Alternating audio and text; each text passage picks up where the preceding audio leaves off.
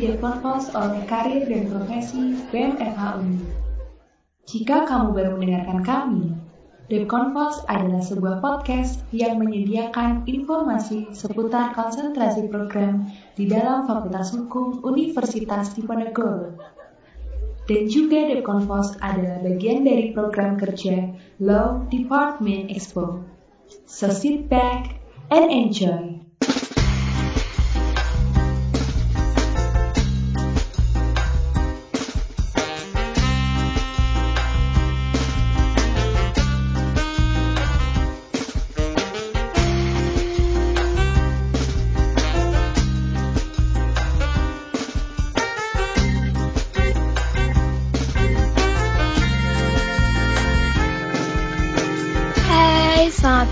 Siang, sore, malam, kapan pun dan di mana pun kalian berada. Halo pelopor, selamat mendengarkan podcast dari bidang karir dan profesi BEM FA Undip 2020.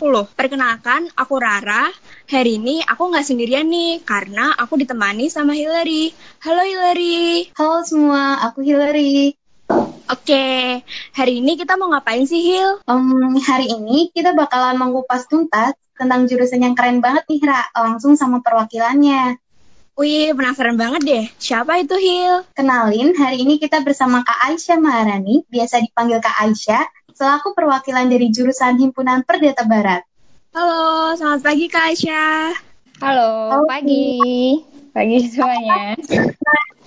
Apa kabar Kak? Baik, baik, baik. Kalian gimana? Baik dong Kak. Baik juga dong, Kak.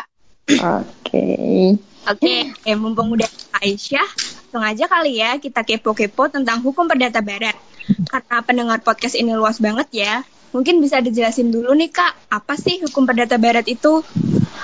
Eh, jadi mungkin pendengar kali ini bakal terutama mungkin anak hukum ya, tapi kita tetap harus jelasin dulu sebenarnya apa sih itu hukum. Kalian eh, mungkin sudah tahu kalau hukum itu merupakan suatu aturan yang mengatur kita yang ada dalam kehidupan kita. Sedangkan hukum perdata itu sendiri merupakan aturan hukum mengenai subjek hukum. Nah, subjek hukum itu merupakan orang perseorangan ataupun badan hukum. Nah, di sini ada kata-kata barat nih. Di Undip itu kita kenal sebagai hukum perdata barat. Sedangkan kalau di kampus lain itu biasa kita kenal dengan hukum perdata murni. Nah, hukum perdata murni itu merupakan hukum yang mengatur antara hubu dasar hubungan antar subjek hukum tadi, tapi di sini spesifikasi pembelajarannya adalah dasar-dasar hukumnya.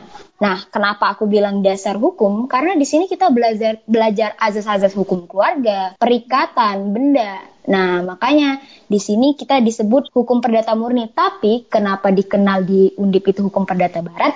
Karena kita mempelajari eh, pelajaran utamanya itu mengenai apa yang diatur di KUH Perdata. Nah, karena kan eh, dasar kita masih menggunakan KUH Perdata yang mana itu adalah produk barat gitu. Oh, gitu ya, Kak. Berarti eh, itu perbedaan dari Perdata Barat dan Perdata Murni. Iya benar, Oke. karena kita Iya. di sini eh, kita sendiri hukum perdata itu ada pembagiannya lagi, makanya kita ada spesifikasi perdata barat karena eh, untuk hukum Islam, hukum agraria, pengembangan selanjutnya kita punya penjurusan sendiri, makanya kalau di Undip dikenalnya hukum perdata barat. Baik, Kak. Lalu, Kak, di konsentrasi hukum Perdata Barat itu mata kuliah apa aja sih, Kak, yang dipelajari? Apa ada mata kuliah pilihan di samping mata kuliah wajibnya? Uh, pasti ada ya, setiap bagian itu pasti selalu ada. Kalau untuk hukum perdata, itu kita punya perdata secara umum, mata kuliah wajibnya itu lab perancangan kontrak. Karena kan perdata ya, seperti aku bilang tadi, kita belajarnya tentang uh,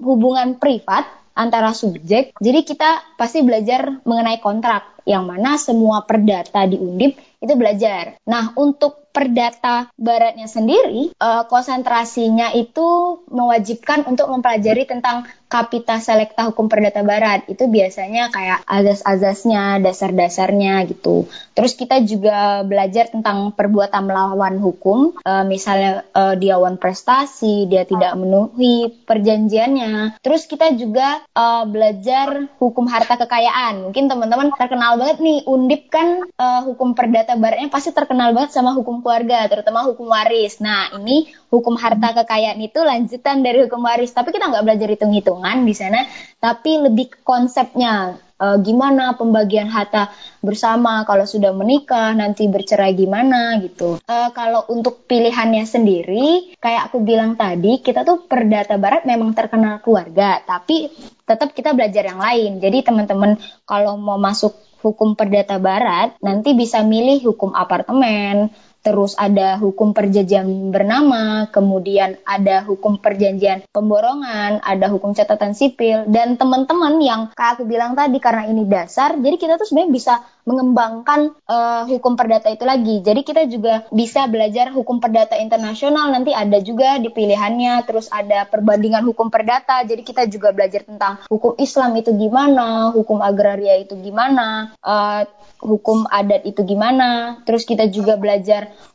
konvensi-konvensi hukum perdata internasional. Ini mata kuliahnya mata kuliah terbaru ya, karena kita kan kurikulumnya juga kurikulum baru gitu. Oh, okay. lumayan banyak juga ya kak mata Lumayan.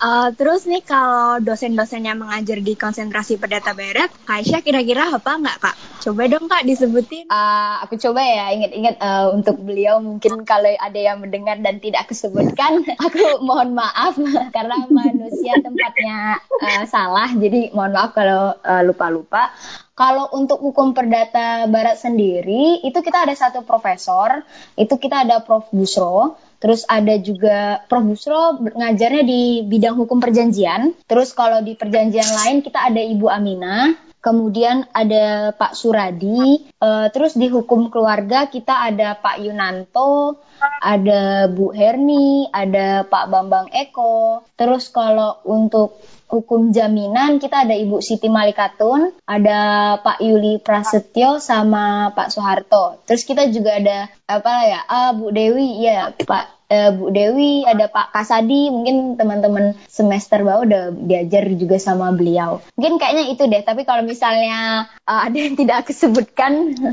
aku minta maaf gitu ya. Dosen favorit Kak Aisyah punya kakak? Ah, uh, dosen favorit mungkin kalau dosen favorit sebenarnya aku ini nih aku yang aku suka mungkin sedikit menjual ya terdengarnya, tapi aku menceritakan berdasarkan fakta. Dosen-dosen perdata barat tuh bisa dibilang enak semua, favorit semua gitu. Karena kenapa? Dosen perdata barat tuh mungkin banyak dosen senior, jadi orang stigmanya ah nggak enak kak. Mana nggak enak. Ngajarnya pasti susah karena dosen senior. Tapi ingat namanya stigma kan dari pengalaman. Pengalaman kan beda-beda. Nah sedangkan pengalaman aku sendiri aku bisa bilang semuanya enak. Semuanya favorit bagi aku. Jadi aku nggak bisa nunjuk satu. Karena beliau-beliau ini karena beliau senior beliau ngajarnya lebih jelas gitu loh. Jadi lebih enak, ngajarnya juga seru, asik gitu. Jadi semuanya ya menyenangkan lah bagi aku favorit semua. Oke, okay, Iya. Wah mantep nih kak, berarti semua dosen di Perdata Barat favorit itu banget. favorit semua nih ya kak. Mantap. Nah sekarang apa sih kak yang mendorong kak Aisyah nih untuk memilih konsentrasi jurusan oh. Perdata Barat? Apakah sudah sesuai passion kakak atau gimana kak? Kalau kenapa jelas? aku milih Perdata Barat dan jurusannya itu sebenarnya alasan utama itu karena ini ya, karena skripsi kalau aku sendiri. Jadi sebelum aku memilih penjurusan, mungkin ini tips buat teman-teman lain juga nanti yang mau milih penjurusan di semester 6. Uh, yang pertama aku pikirin waktu ditanya mau penjurusan apa uh, Syah gitu. Pasti aku mikir skripsi apa yang bisa aku buat? Kasus apa yang bisa aku angkat untuk skripsi? Uh, apa yang bisa aku jadiin objek penelitian nantinya? Nah setiap kali aku ditanya itu yang keluar di, di pikiran aku tuh pasti kalau nggak kasus di perdata HTN kemarin kasus di tata negara. Oh berarti opsi aku kalau nggak perdata tata negara nih. Cuman kayaknya lama kelamaan mikir aku nyari-nyari kasus juga aku ketemunya di perdata. Nah, perdata kan banyak ya di Undip ada agraris, ada bisnis, ada perdata barat. Nah, aku mikir perdata barat karena aku ngelihat nilai. Kebetulan nilai-nilai aku sangat mendukung di perdata, terutama dasar-dasar kayak uh, hukum keluarga, hukum jaminan kemarin ya kita belajar. Terus juga kan kita sebelum milih penjurusan kan udah melewati lima semester ya, pasti teman-teman kan udah tahu, oh dosen ini ngajarnya gimana, kamu cocok apa enggak. Uh, terus mata kuliah mana yang menurut kamu sangat mendukung. Nah, itu mata kuliah-mata kuliah yang berkaitan dengan perdata barat. dan mata kuliah yang pengen aku lanjutin kayak uh, hukum keluarga aku tuh pengen tahu lebih lanjut jadi aku makanya ngambilnya di Perdata Barat uh, Perdata Barat juga sangat luas menurut aku karena kita belajar dasar-dasar jadi uh, misalnya ke depannya aku pengen merubah jurusan aku tuh nggak perlu pindah oh aku tiba-tiba pindah ke bisnis gitu tuh nggak perlu aku tinggal meluaskan aja objekku tadi nah karena kan perdata barat kita belajarnya azas-azas objek kita apa gitu kan bisa disangkut paut gitu makanya aku milihnya perdata barat karena paling fleksibel sesuai juga sama uh, kepengen aku skripsi apa sama juga ya nilai ya terutama gitu oke okay.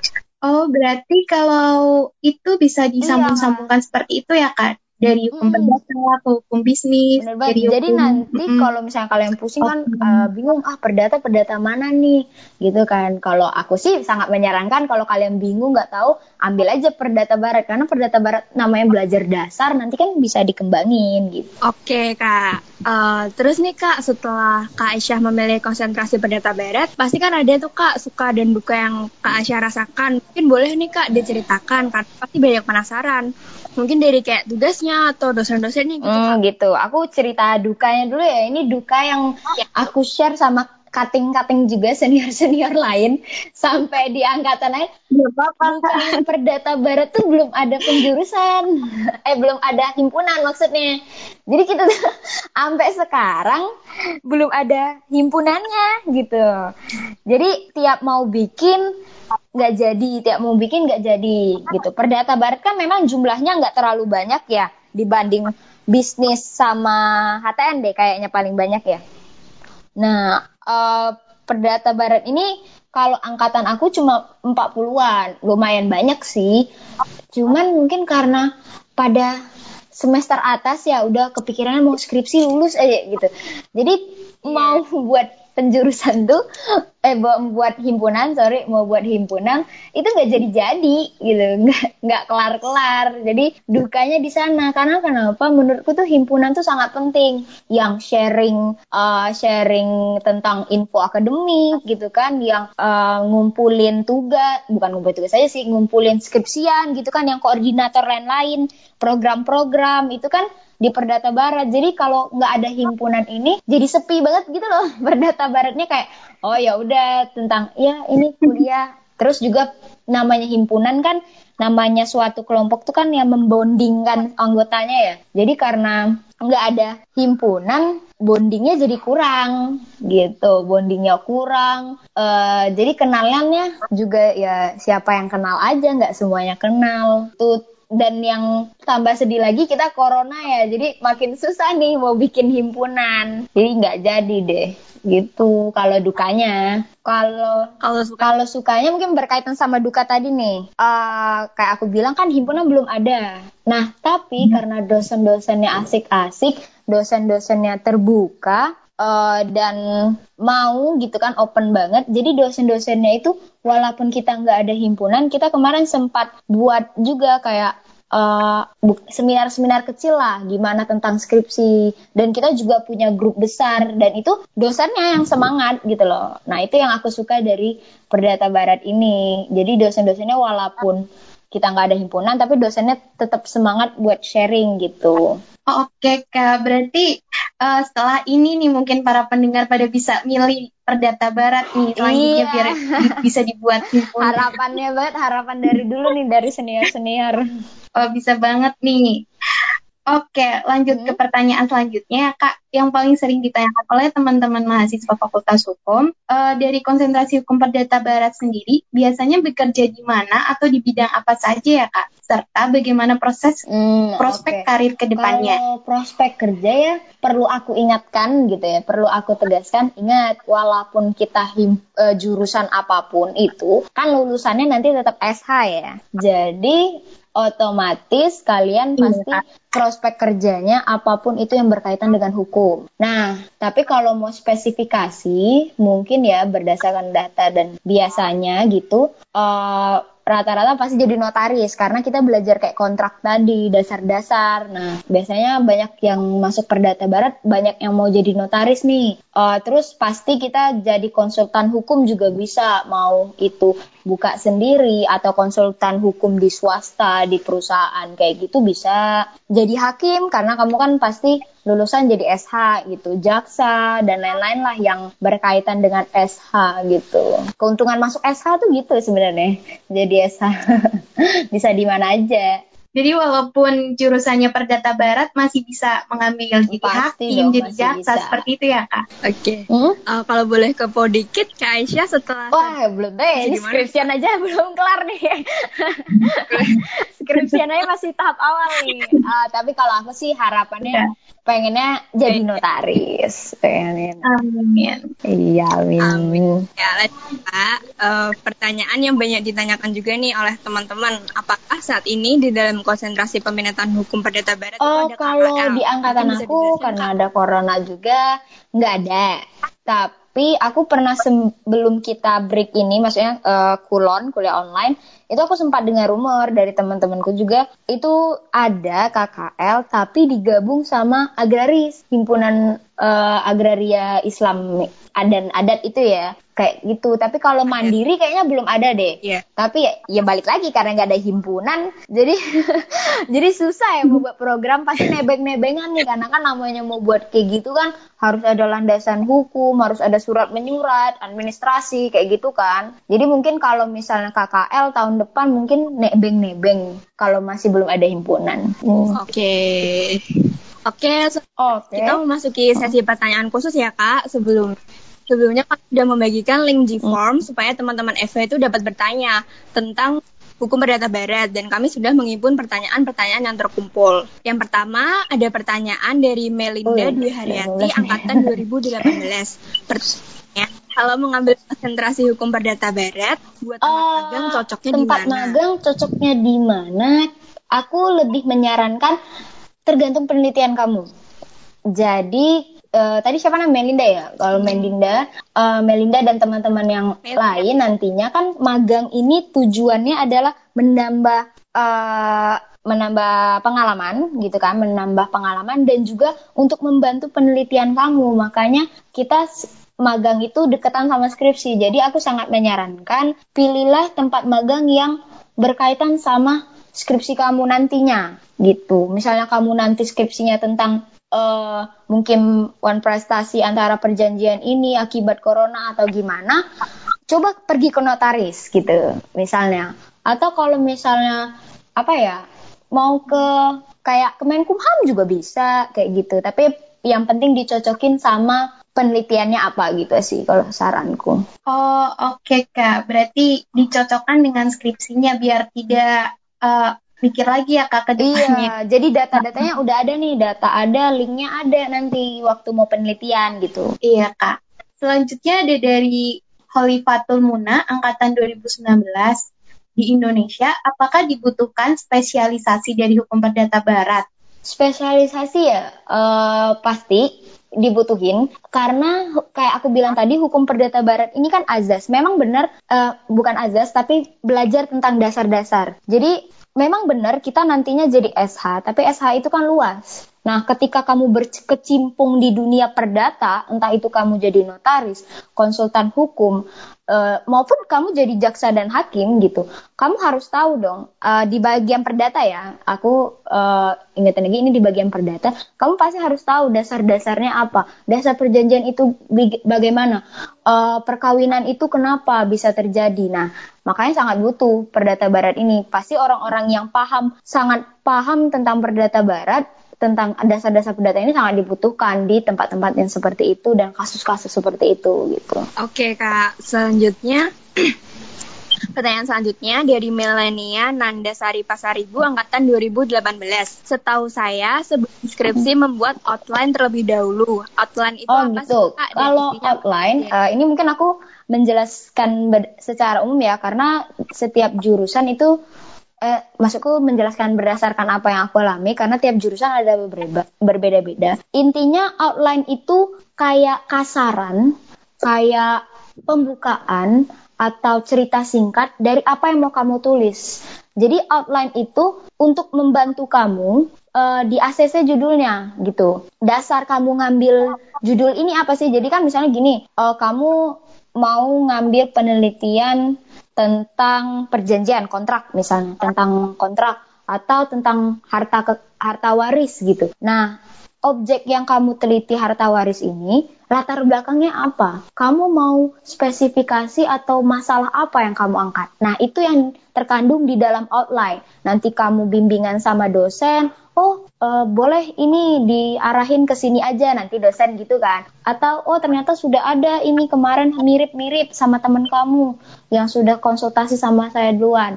Nah, setelah di di okein sama dosen konsultasi kamu, outline ini nanti dibawa ke kabak untuk ditandatangani, dipersetujui, disetujui judulnya, oke. Okay. Kemudian dibawa ke rapat penentuan pembimbing. Nah, siapa yang pembimbing mana yang akan membantu kamu untuk menyelesaikan penelitian ini. Nah, itu semua didasarkan oleh outline tadi atau kalau bahas akademik sering ngomongnya usulan proposal, usulan proposal. Jadi baru kayak kasaran gitu doang. Oke, Kak. Berarti sebelum kita membuat terus pasti membuat outline ya kak? Iya pasti karena biar dosen-dosen yang nentuin untuk pembimbingan nanti tahu kamu mau arahnya ke mana, latar belakangnya apa kayak gitu. Oke, selanjutnya kak dan ini pertanyaan dari Ardiani Waduwu angkatan 2018 dalam hukum perdata akan sangat banyak ilmu dan ketentuan yang akan dipelajari, mulai dari perjanjian, perkawinan, waris, dan jaminan.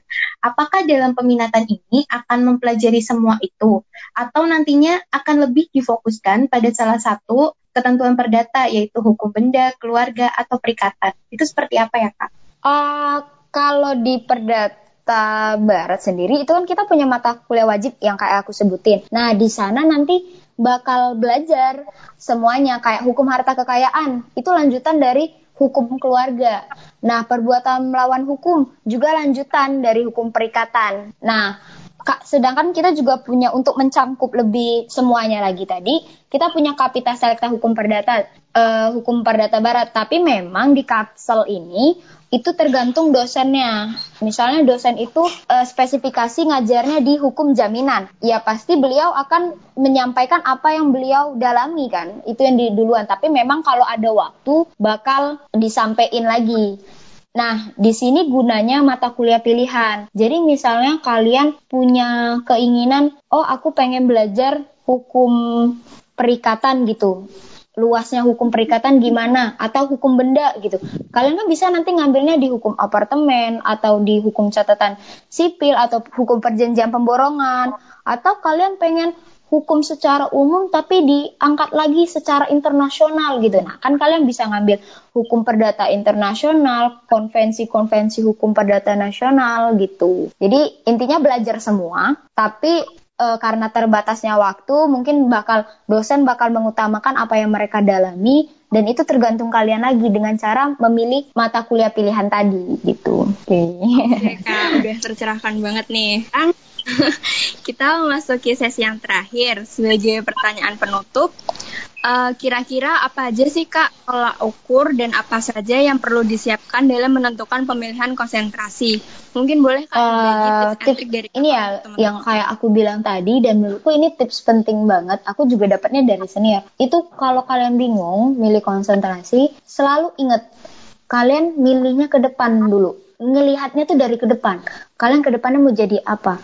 Oh, aku mau jadi notaris. Plek notaris otomatis langsung diperdata dong. Oh berarti aku ngambilnya di perdata nih. Uh, notaris aku nanti mau skripsiannya apa gitu. Apakah tentang perjanjian kah? Apa tentang perkawinan atau tentang perikatan antar perusahaan gitu? Apa mau tentang pertanahan gitu? Nah dari sana kalian pegang kun, uh, udah megang kunci nih. Kalau kalian bilang pertanah uh, mau tanah, kita ngambil agraria gitu. Kalau kalian mau ngambilnya tentang pembagian harta waris ngambilnya di Perdata Barat gitu. Kalau kalian mau tentang uh, perjanjian apart uh, perusahaan kayak gitu, kalian ngambilnya di bisnis gitu. Jadi paling penting tuh kalian ngeliat ke depan.